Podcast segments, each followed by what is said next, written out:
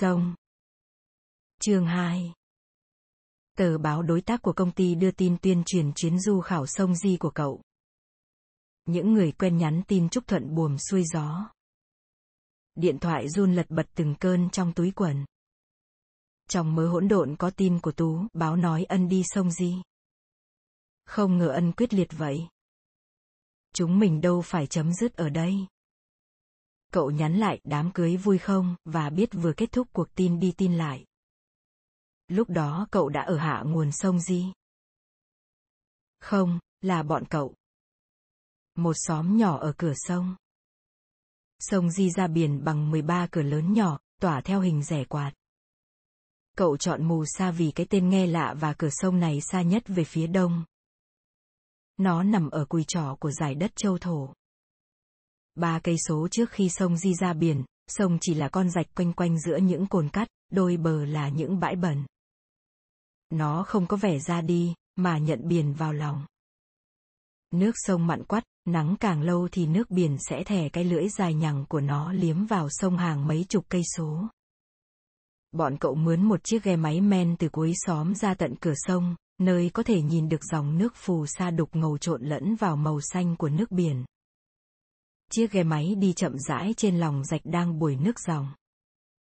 Bối nói hai ông cháu chủ ghe làm bối nhớ cái chuyện rừng mắm của Bình Nguyên Lộc, dù ở đây nhiều bẩn, ít mắm. Thằng nhỏ đen thui, da mốc cười trên mình chỉ dính cái quần cộc, nằm gối đầu lên mũi ghe. Thấp thỏm. Nơm nớp. Côi cút. Cậu chẳng giải thích được vẻ mặt lơ ngơ, phấp phỏng mà một đứa con nít lẽ ra không bao giờ có. Đằng sau lái, ông già cũng đen thui mốc cười chỉ quần cộc trên người. Cũng nơm nớp. Họ đưa khách ra gần cửa biển, chỗ một cồn cắt nghe nói khá đẹp. Nước biển trong, tắm được. Người ta hay ra đó chơi, thằng nhỏ quảng cáo tròn lòn. Hai bên bờ rạch là những cây bần lớp quỳ lớp đứng thành tròm, thành rừng. Cây lá thưa, cành rời nên có mọc dày cũng không thấy chen chúc, vẫn thấy những khoảng trống. Dầm chân trong sình lầy, mỗi cây là một điều hưu, họp lại làm rừng cũng là một rừng điều hưu. Ngửa mặt thấy phía trên những nhánh bần đờ ra lòng rạch là trăng chiều mỏng, gai gai lạnh. Như một cô con gái vừa qua cơn sốt, là người tựa cửa sổ ngó ra sân nắng. Chiếc ghe tấp vô bờ, thả bọn cậu lên cồn, ông già dặn cứ chơi vui chừng nào về cũng được. Ba người trẻ nhau đi, Su nhắm phía lang ông, bối đi ra bãi biển, cậu lang thang giữa những dãy dưa hấu tàn mùa, chỉ còn mấy trái đèo đẹt nằm trèo queo trên cát. Xóm cồn nhà nào cũng thấp, phần lớn cất bằng vật liệu tạm bợ. Cả xóm như đang rợm bỏ đi. Đồ đạc gói ghém trong mấy cái thùng mì tôm, thùng bột ngọt. Con nít hỏi má ơi áo ấm con đâu, bà mẹ bảo bữa trước tao để trong thùng mì tốt tốt, giờ chắc lạc qua thùng vui vui rồi, chừng muốn đi chỉ cần sách đít là đi thôi. Báo viết cồn cắt này sắp bị nước biển nuốt mất, nhưng mấy thím đang ngồi làm cỏ dẫy thì liêm mũi dao về phía trời ngó bộ rất coi thường, ối người xứ này đất bồi thì ở đất lở thì đi, lo cũng không khỏi. Hàng rào ở xóm cồn được làm hờ hững. Chỉ là mấy bụi cây bông bụt lưa thưa, hoặc một rào mỏng bằng cây xương cá, hay rừng chắn bằng mấy nhánh cây khô queo quát. Vài nhà đang xúm xít bóc vỏ tách hạt sắn để làm giống cho vụ rẫy sau, cậu nhón một nắm định nhá thử. Họ kêu chói lói, ấy đừng, quỷ thần ơi, ăn là ngùm củ từ liên. Hạt này coi giống y như hạt so đũa nhưng cực độc. Cậu hỏi đã có ai chết chưa? Họ bảo cũng nhiều, vụ gần nhất thì mới một năm trước. Vài thím đưa mắt về cuối xóm, nơi có căn tròi rách của hai ông cháu người chủ ghe, lúc miệng bà già chào bọt cua rồi, thằng cháu còn hì hục vú ra. Chừng vú bà nội nó cứng và lạnh đi thằng nhỏ khóc dùm, làng xóm mới hay, khi đó ông già ở đâu, ông nói đi chơi hội lăng với con dâu. Nhưng ở hội lăng có ai gặp hai người đó đâu, con trai ông không ở nhà, nó đi biển. Cưới vợ về rồi theo ghe đi bạn suốt họ kể bữa đem chôn người đàn bà được coi là tự tử không nguyên cớ, ông chồng để quên cái áo vắt trên bụi ô dô Người ta thấy còn sót mấy hột sắn gồ lên ở góc túi áo. Cái thím mặt dỗ nhấn mạnh mấy chữ còn sót lại. Cậu bỏ ra chỗ chiếc ghe đang đậu chờ dưới mé rạch. Ông già đang nhả khói hơi ngạc nhiên, hỏi sao cậu chơi ít vậy? Cậu than xóm này buồn quá. Ông ở ở quang điếu thuốc hút rỡ xuống đám dễ bẩn, nói nhẹ bâng, mấy bữa trước, ngay chân đêm hội lăng, có người ăn trộm nghêu bị bắn gãy chân. Su cũng sớm trở ra, cho coi mấy tấm ảnh chụp lăng. Thấp và nhỏ, với các mái hơi cong, sân rộng. Bình phong sơn đỏ bầm như máu. Trong máy bối là hình ảnh hoa muống biển nằm giữa những gốc cây giạt lên bãi cát xám sau cơn biển động. Vài người đàn bà đi mót củi che mặt, cười sau những kẻ tay mà không giấu được vẻ mệt mỏi. Đơn độc giữa bãi biển là căn tròi canh giữ của hợp tác xã nghêu giống, nóc cắm ngọn cờ le lói.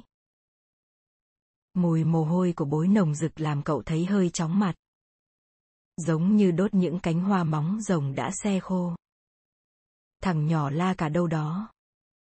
Ông già không thèm réo gọi, lầm lì quay mũi ghe về.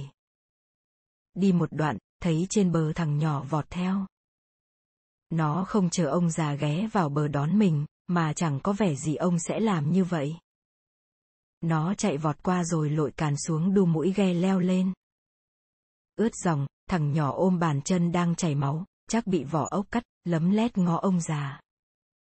Nếu không liều nó sẽ phải lội bộ ba cây số, luồn qua bao vạt bần, qua một con rạch mới có thể về đến nhà.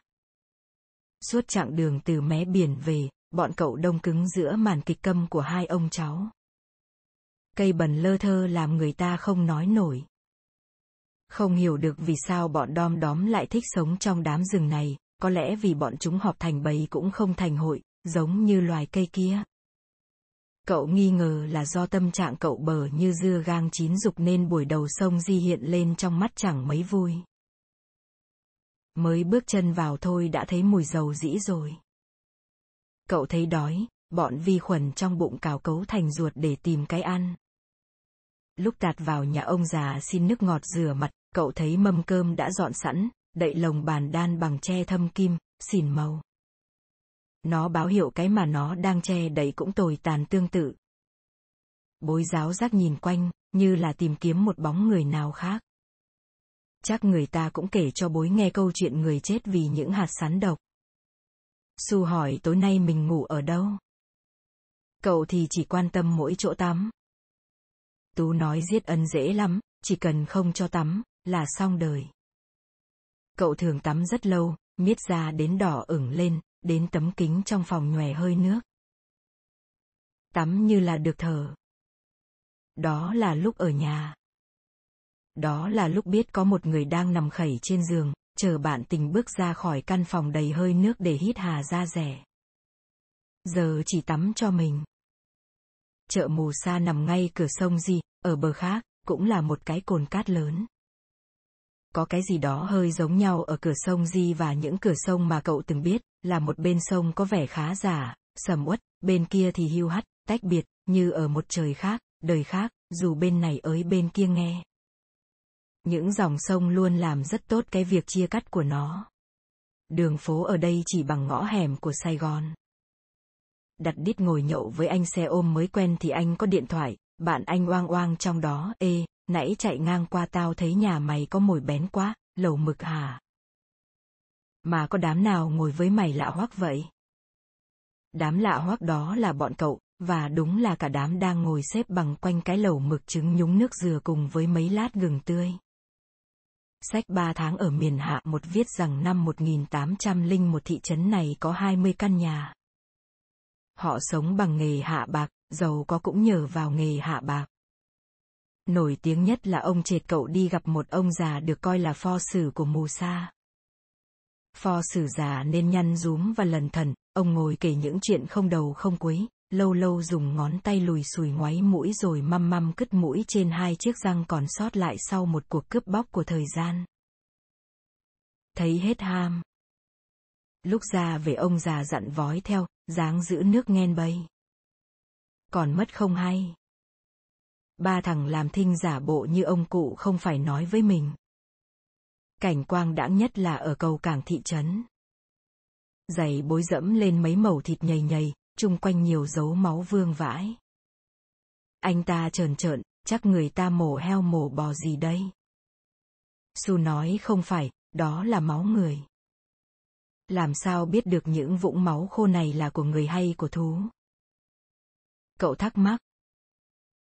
Su cười, tôi chơi với máu lâu rồi, thuộc lòng mùi, vị, màu sắc nó. Phân biệt kiểu nào, bối hỏi. Cứ đổ máu miết rồi dần quen, sẽ biết. Câu ấy không làm cậu ngạc nhiên bằng vẻ mặt ngà say của Su khi nói. Như một đứa trẻ con say xưa nói về kẹo mút kẹo que kẹo sô-cô-la. Su đúng, sáng qua có hai gã chủ trường gà thách chém nhau, và người xem khản giọng gieo hò cho đến khi hai thanh mã tấu múa loạn theo một khúc ca đẫm máu đã phứt đi một cánh tay và một đoạn chân.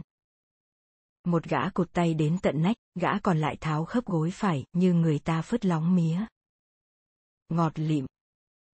Người bán bong bóng ở cầu cảng như vẫn còn ngây ngất khi kể lại. Làm cậu nhớ cái vẻ ngây ngất của những người đàn bà xóm cồn bên kia sông, khi kể về cô con dâu ông già chủ ghe con nhỏ bỏ xứ mất biệt rồi. Chưa kịp nói thằng con là của chồng hay ông già chồng. Tối qua nhóm cậu ở lại cồn cắt hưu hát đó, ngó cái thị trấn hào nhoáng bên kia hát chút sáng sang.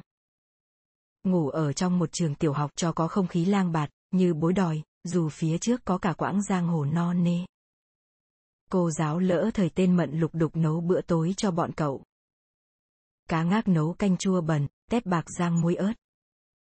Chị nói mứt bần cũng ngon lắm, nhưng đáy lọ mứt chỉ còn đủ cho cậu quệt cái chất dẻo sền sệt ấy bằng một ngón tay, cái vị chua thanh của bần không lẫn vào đâu được.